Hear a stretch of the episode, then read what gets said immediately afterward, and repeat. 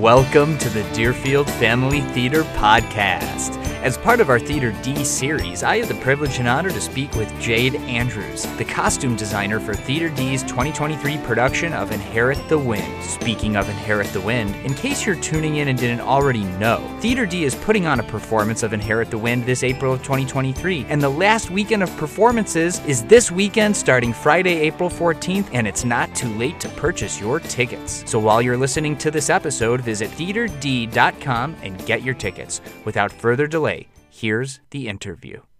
Jade Andrews, welcome to the DFT podcast. Thank you so much. I'm so excited to be here. Yeah, well, uh, we're excited to have you. Just uh, for those listening in, we're in the Theater D season of the podcast, and we have Inherit the Wind coming up with Theater D. So, Jade, how about you just tell the audience a little bit about yourself and what you're doing for Inherit the Wind? Yeah, so I'm Jade Andrews. I'm 23 years old. Originally, a I'm from upstate New York, but in the summer of 2021, I relocated to Chicago. So I've been working in and around Chicago in the Chicagoland area. And during the fall, I I came to, to Deerfield to work on the production of Big Fish as the costume designer. And I'm back again costuming for Inherit the Wind, and I'm super excited about it. Awesome, awesome. Well, we are we are so happy to have you here. I absolutely love Big Fish, so our longtime listeners will have heard. You know, we, we did all the interviews for Big Fish, and I'm so glad. While we didn't get to interview you for those costumes, we get to interview you for Inherit the Wind. But let's so how about we just get into that? Like like what was it? What was the differences between doing costumes for a show like Big Fish, which is like a musical production, compared to Inherit the Wind, which is a little bit of a heavier subject? Yeah, totally a huge difference in costumes Big Fish had so much fantasy and like whimsy to it. We had witches and mermaids. There was a circus scene. So the costumes really played a big role in telling the stories because, you know, it, it, to have that whimsy, to capture that fantasy, you really needed to have like awesome costumes to go along, you know, with with the themes. So Big Fish had to have bright colors and all this awesome glitz and ga- glam, bells and whistles, all of that. Whereas Inherit the Wind, it's definitely like a lot more muted of like a color palette. We're going with like natural colors. Like the director Chris, he wanted like sunset, sunrises colors, like nature, ocean, sand, just earthy earth tones. Just because, like you said, yeah, it's a lot heavier of a show. The show takes place in 1920, but we're not really setting it in 1920. We want it to mm-hmm. feel like a lot more closer of like a time period. So the costumes are more subtle and laid back, no bells and whistles, no glitz and glam like Big Fish had. So yeah. Okay, okay. So like it is like it is a period story, but in like sort of where you're approaching it from a costume perspective of like like a more it could be like you walk into a courtroom because it is like a courtroom drama a lot of it, right? Yeah. So it's like you could walk into a courtroom today and like it might look kind of like that kind of a thing. Yeah, that's totally what we're going for. So it's sort of like modern clothing does 1920s. So we'll have like longer skirts and like longer summery dresses. And the guys, you know, they'll be wearing like dress pants the whole time, vests and polos. But we don't want it to be like straight up like 1920s period pieces. We wanted it to feel closer and feel more familiar of a time period. All right, all right. Well, that's super interesting. Before we even get more into like inherit the wind, let's let's get back into uh, let, us learn about Jade Andrews a little bit. So, so you've you've been involved in theater for a really long time. Maybe you want to get started with like like how you got started in the theater world. Oh, yeah. So I have been doing theater since I was a kid. I think like eight years old was my first play. We did like an Alice in Wonderland spinoff, and I played the Queen of Hearts. So I've, I've always done theater. I graduated from SUNY New Paltz in 2021. I majored in theater and I focused on acting. So my training is in acting, and I've done acting quite a bit. But once COVID hit, there really wasn't like a lot more opportunities mm-hmm. for acting. Like that sort of definitely took a pause. And I wanted to make the most of like the rest of my college experience and the rest of my time, you know, doing theater at my college. So I switched over to costume design and I finished the costume design track in like two semesters. And I was able to work on a few shows with my college. I costume designed this play called The Killing Fields. It took place in like 1980s South Central Los Angeles. That was awesome. And I hair and makeup designed for Romeo and Juliet. And then after I graduated, I came here to Chicago and I worked with Deerfield on Big Fish. That was my first professional gig after college. Very cool, very cool. We're happy to have you and and, and do that for you. I mean, we uh, one of the things I like to I like to talk about on the podcast is talk about like the journey, right? And like some of the behind the scenes stuff that goes on because if you're if you're going to enjoy a performance, you know, you see the actors, you know, you hear the music, but you don't really think about necessarily a lot of behind the scenes stuff. So so like if somebody is like in acting, like how like and maybe another good question would be as somebody who originally studied acting and has performed a lot, you know, does that inform you as a costume designer and like what exactly does a, I mean it's kind of in the name but like tell us like what exactly does a costume designer do? Yeah, so a couple questions there. The first one like how does being like an actor like inform costume design? Definitely i i have worn uncomfortable costumes before as an actor so i definitely when i'm costume designing i have that in mind. Things that would be too heavy or just fabrics that are itchy uncomfortable that's definitely something that's on my radar is comfort because i've definitely worn uncomfortable costumes and that's totally not fun. So i, I definitely have comfort in mind costume design it kind of has like a lot of components to it. For a show like big fish for example i was building a lot more stuff. Like we had witch costumes i was building capes and like making headbands. Yes. And like the mermaid, I was making a big mermaid costume and stuff like that. But for a show like Inherit the Wind, it's it's not really built. I, I didn't really have to build and sew like a lot. It's kind of just thrifting and sourcing a lot of costumes. So that's what a bulk the bulk of like my process for inherit the wind has been has been thrifting. I've just had like a big list of things that i'm looking for at the thrift store colors fabrics like shapes of pieces that i'm looking for. So thrifting has definitely been a bulk of my process for inherit the wind. Yeah. And and so and, and you mentioned earlier the you know the director has a vision right? Yeah. and so like in what ways does the costume designer work with the director to help see that vision through? So it was super helpful in like the planning stages, you know, before we really had the ball running with Inherit Wind, Inherit the Wind. It was super helpful that Chris gave me like a clear color palette. So that's always a really great way to start because you want to make sure everything looks together on stage. You don't, we want to make sure nobody's really standing out more than another. But having a color palette really helped me get in the right direction. Chris also had like fabrics that he had in mind that I, I, I hadn't had experience with, you know, directors like having specific fabrics. So he really wanted like natural fabrics, like like hemp and cotton and like lineny stuff. So mm-hmm. he wanted it to be very summery, breathable, like a natural show. So that's another that's a way that the director helps. Um it also just help you understand the story a little bit more and understand like the vision of characters a little bit more. So that's been super helpful collaborating with Chris. Yeah, yeah. Is is there anything that you now know that now that you've well, well, I mean, you did have two semesters on costume design, but also now that you've like been also doing it for a couple of shows professionally, things that you maybe wish you would have known as an actor that like goes into the costume side of things that like if you could tell all actors, hey, you know, think about this for all costume designers, like what what would you tell them?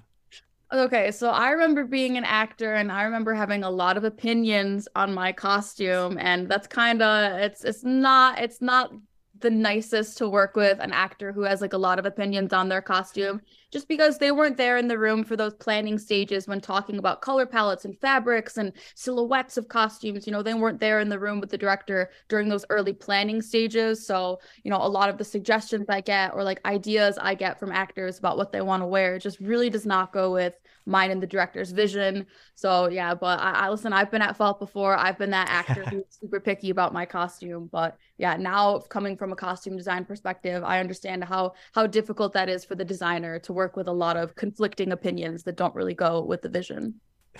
Yeah, and and you know, just in, in this uh, in this like influencer like culture that we live in, and even like before that, like you know, the leading person in a show or in a movie, like it's like you think it's like all about me or it's all about them, yeah. but really, theater is a team sport, right? Totally.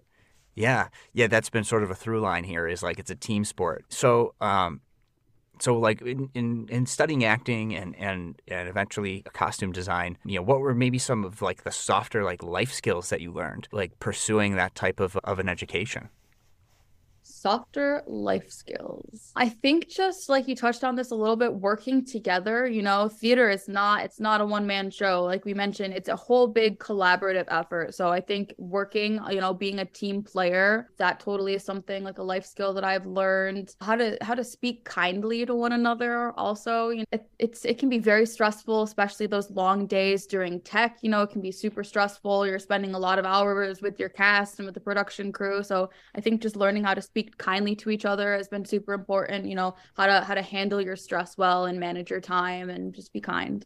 Yeah, yeah. Oh, that's all really great stuff. I think you know I'm trying to think now of like you know certain roles in a production have like are more maybe front loaded like it's like you do a lot in the beginning of the production some are more in the middle some are more at, like, at like the end like yeah. with like the actual performance right but costume designer like you know you have to do planning right in the beginning. Then you yeah. actually get the actors that you have to fit right? So like it's kind of like would you agree like that's kind of throughout the whole performance like costume design maybe towards the end like it gets a little bit like less intensive but like like where do you find you're spending the most time in a production doing your job? Oh geez. I i think costume design like you said it really is throughout the whole process, you know, pretty prevalent. You know, we spend a lot of time planning. You have to read, you have to, you know, do those fittings and make sure you have everybody's sizes down. You have to have that when you're going thrifting and, you know, buying products and things. So, and then a lot of it, you know, in the, the middle of the process is shopping and buying. And maybe an actor will try on three different shirts that just don't work and you have to keep trying to find something that will work. But even through tech, like making sure the racks are organized, making sure the things are steamed, you know, when I did Big Fish, that's when like a lot of, you know, last minute like mishaps happen, buttons falling off, you know, oh, things yeah. like tearing a little bit. So that's that that week of tech i think honestly is where my hardest work comes through because you just have to make sure everything looks looks perfect. You know there's no no loose strings or loose threads. Yeah you really got to make sure things are perfect and steamed and kept well and just organized. I, at the end of every show i try to organize the rack and put all the costumes back and find things that were thrown on the floor during a quick change. So it's a lot of recovery throughout the performance during tech yeah, yeah, and just moving from a musical to to a play. Although I understand there might be some creative musical things done with Inherit the Wind, but yeah. we'll, we'll, we'll, you know, no spoiler territory here. But like making something somebody has to be able to move around and dance in. Yeah. versus a, versus a more subtle performance, right? There's like a big different mental shift there in like how you're outfitting actors, right? Totally, yeah. Because Big Fish did have a lot of dance in it. I really had to be conscious, you know, of the the dance styles as well. Some had more like acrobat like type of trip tricks, acrobatic tricks. Whereas this show, there's really pretty easy, just standing and sitting in court. So yeah, there really weren't like a lot of complications I had to think about, you know, with the movability of costumes that reminds me of of the giant from Big Fish and the stilts and like having to get pants that are long enough to cover oh, the stilts yeah. and still move around in, right? Like what was that like? That was my first time ever working with stilts. Thank goodness the actor, those were his, his stilts from home, and he was already like a trained stilts actor. So we really didn't have to do any of that training or like searching for stilts brands. So he, he had a lot of knowledge on stilts that he was able to teach me. And I also have a great fellow costume designer that I've been renting from. So she had like the pants for the stilts, and I'm renting some hats and accessories from her for this project. So that's a lot of what costume design is. It's just coming together and seeing who has what things that you might need. You know, it's just a, a whole big recycling of clothes. That's that's a lot of what it is. Just recycling clothes and borrowing things, putting it yeah. together, making it part of your vision. Yeah, yeah, awesome, awesome. So, so you mentioned this a little bit, but what I like to do is is ask a little more around like the pandemic and like being in this industry. And so you you said you were still in school at the time, and that you you, you pivoted in light of like everything going on. But but you know like what else was that experience like for you? Because I have to imagine there were still like school performances that were supposed to happen, they didn't happen. Like you know what was your experience with the pandemic and being being in this industry? Yeah, totally. So it was junior year, second semester, junior year when COVID happened. And I had just finished being the lead of a play called She Kills Monsters. So, you know, I was at really feeling confident in myself and like at the height of like my my acting in my college career. And then covid happened and kind of stole my thunder a little bit. And i uh, so they really shifted to like zoom theater which was awesome and it was great. And like they really made the best of things you know performing things and still being collaborative and being like off book but in like a zoom perspective. You know it made it accessible to people who didn't want to who didn't want to leave and wanted to stay at home and watch theater. So there's like a lot of great things that came about Zoom theater. Well, I'm definitely happy that we're back in person. We're back, you know, on that collaborative, like real life effort. I think there's there's just nothing like being a part of like a living breathing process you know like something tangible that you can really be a part of but i guess covid was good because it really got me into costume design more you know whereas the acting opportunities kind of weren't the same costumes are kind of always needed whether you're on zoom whether you're on tv whether you're in person costumes always play like a really important role in telling the story so i was grateful that i was able to learn costume design through through covid yeah, and and you you even mentioned earlier how like you even did some makeup and stuff. So I, I mean that's obviously that also involves how somebody looks. I know that can be a whole other separate job, right? But like in what ways are you working with, you know, makeup or you're you're doing it yourself as part of costume design? Yeah. So most actors do their own makeup, but I'm definitely the one to, you know, give suggestions. I feel like like a go-to that everybody who's ever been in a show does is red lipstick. But I try to tell actors like, all right, like that's the very holiday play. Like red lipstick is not the vibe for this show you know try to tone it down so i feel like a lot of actors are sort of stuck in their ways of you know like oh like this is what show makeup is supposed to look like but it's not not necessarily like every show has like different standards you know different styles of like makeup and how we talked about for Inherit the Wind, we're going with a much more natural color palette, you know, just easy breezy, like summertime. So no heavy makeup. That's what I suggested. Also, hair, like I'm not going to make anybody get a haircut or anything for this type of show, but just having neat show hair. When I when I'm talking to like male identifying actors, I'm like, okay, think about how you would style your hair if you're going out to like a wedding or a really fancy dinner. So keep that in mind, you know, with like a little bit of product. So just just to sort of get them to understand the look that I'm going for. Yeah, no, that's great. I love it. So, I mean, now we're talking a little bit about Inherit the Wind more. So, so let's put butts in seats, right? Like, tell us, like, why should people go see it? Like, because you're you've been super involved in the production side. We're getting closer and closer to to showtime. So, so go now. Now is your chance for all the listeners. Why should they go see Inherit the Wind? Yeah, so there's a lot of things I would say. We'll talk about the production like aspects a little bit. I think Chris is putting on a really interesting type of show. I think this is going to be a version of Inherit the Wind if you have seen it before. I think this is going to be a really unique standout version that you've not seen before because we are we're just we're simplifying it. We're not having like a lot of props. We're not having all the bells and whistles. It's just going to be like the dialogue and the story and really getting into the themes and stuff and you know why inherit the wind right now?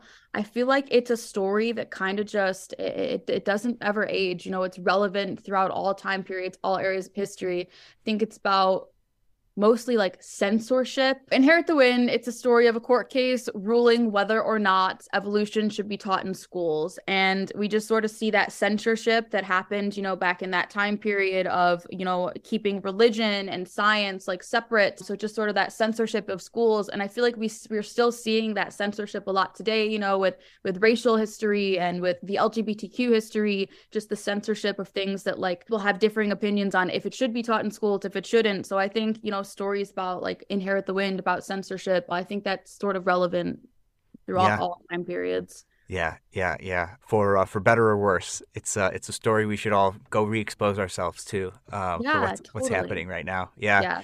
Yeah. So we'll we'll wrap up the interview on a little bit of a lighter note, although everyone should go see Inherit the Wind. Tickets are available for sale or in purchase right now, so links to that in the show notes. You've you said you've acted for like a really long time, so like thinking back about like as an actor, I'm going to ask you this as just like a consumer of the arts, but as an actor, you know, what have been maybe not not you don't have to pick one, but some of your favorite performances that you've performed in and why?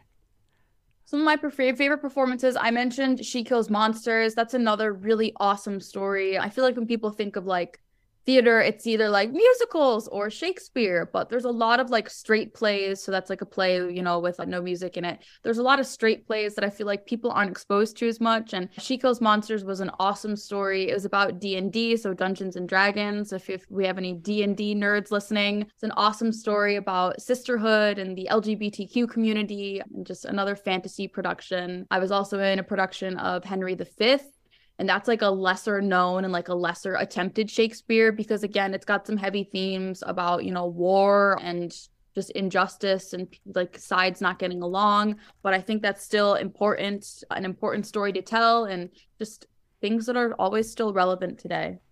Yeah, that that's the uh, that's where the Band of Brothers quotes come f- Yeah, from, right? Yeah, totally. Yeah, Yeah. that's the one. yeah, yeah. When I was a wrestler in high school, we used to I our our our wrestling coach was also an English teacher, Wow. and so we would he would have us like recite like inspirational Shakespeare for wrestlers as we were working out.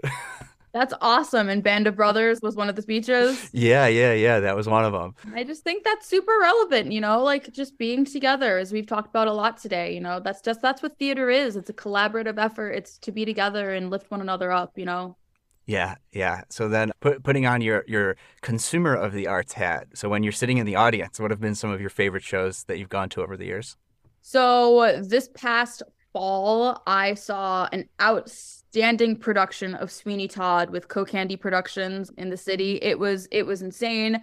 It I feel like musicals, you don't really see them performed in like a smaller type of space. And this was performed in like a smaller in the round type of space. And it was it was insane. And again, that was another show that really like oftentimes rely on the bells and whistles and the, the props and the costumes, you know, and stuff like that. But this was a much more stripped down version of Sweeney Todd. And I thought it, it just told the story beautiful, you know. Feel like when you take away the props and the glitz and glams and really like simplify it, I think you really get to know the story better and you really get to see the themes a little bit clearer. Yeah, because it's more about it's more about the story instead of you know the oohs and the ahs. But it's still uh, going to be a great a great piece of theater regardless. Right, right. And then what's been a relatively newer question that I've liked to end with is Is it okay to listen to a soundtrack before seeing a musical live? Okay, so I'll, I'll, play devil's advocate and I'll see both sides. I always listen to the soundtrack before I see a show because I want to get excited about like the, my favorite songs that I've heard. You know, I want to I want to be vibing in my seat and jamming out, but also it is so so exciting to just walk into a production that you know nothing about and just be just completely mesmerized and carried away you know once you hear like those songs for the first time. So i think i think it's it, it just depends on how you're feeling but i i always love to listen to the soundtrack but it definitely can be cool to go in you know and have the element of surprise take over Yeah, all right. I, I, that's a great. That's a great answer. You, you answered both of it. That's that's that's good. Yeah, and especially like if like you wanted to go see a show and like it's sold out for months or years, like a Hamilton. You know, at that point, Yeah. it's okay. Listen to the soundtrack. Yes, Enjoy it's, it. It's okay. Yeah. You Yeah. want to enjoy it while it's while people are still talking about it. You want to be able to participate in those conversations. So yeah, go enjoy the music. It's there to listen to. Well, Jade Andrews, thanks so much for coming on the podcast. If if anyone wants to follow up with you or like find you, like where would be the best way for them to do that? Yes, of course. So I'll drop you guys with my my email address. So it's my last name, my first name, Andrews Jade five. So A N D R E W S J A D E five at gmail.com. You can also follow me on Instagram. I'm also I'm always posting my outfits and what I'm finding at the thrift stores and just fun, fun fashion tips on my Instagram. So my Instagram is at juicyjade13. So that's where you can find me. I'm in and around the Chicagoland area and I love doing theater. All right. Thanks so much. Thanks. And that's our show. Please share this podcast to help support the work of Deerfield Family Theater. An even better way to support DFT is to go see Inherit the Wind this weekend. Visit theaterd.com to purchase tickets. As always, links are in the show notes. If you'd like to get in touch, send us a voice message at anchor.fm slash DFT. We might even add your voice message to a future show. Until next time, thanks to everyone who continues to support the arts. We'll see you at the theater.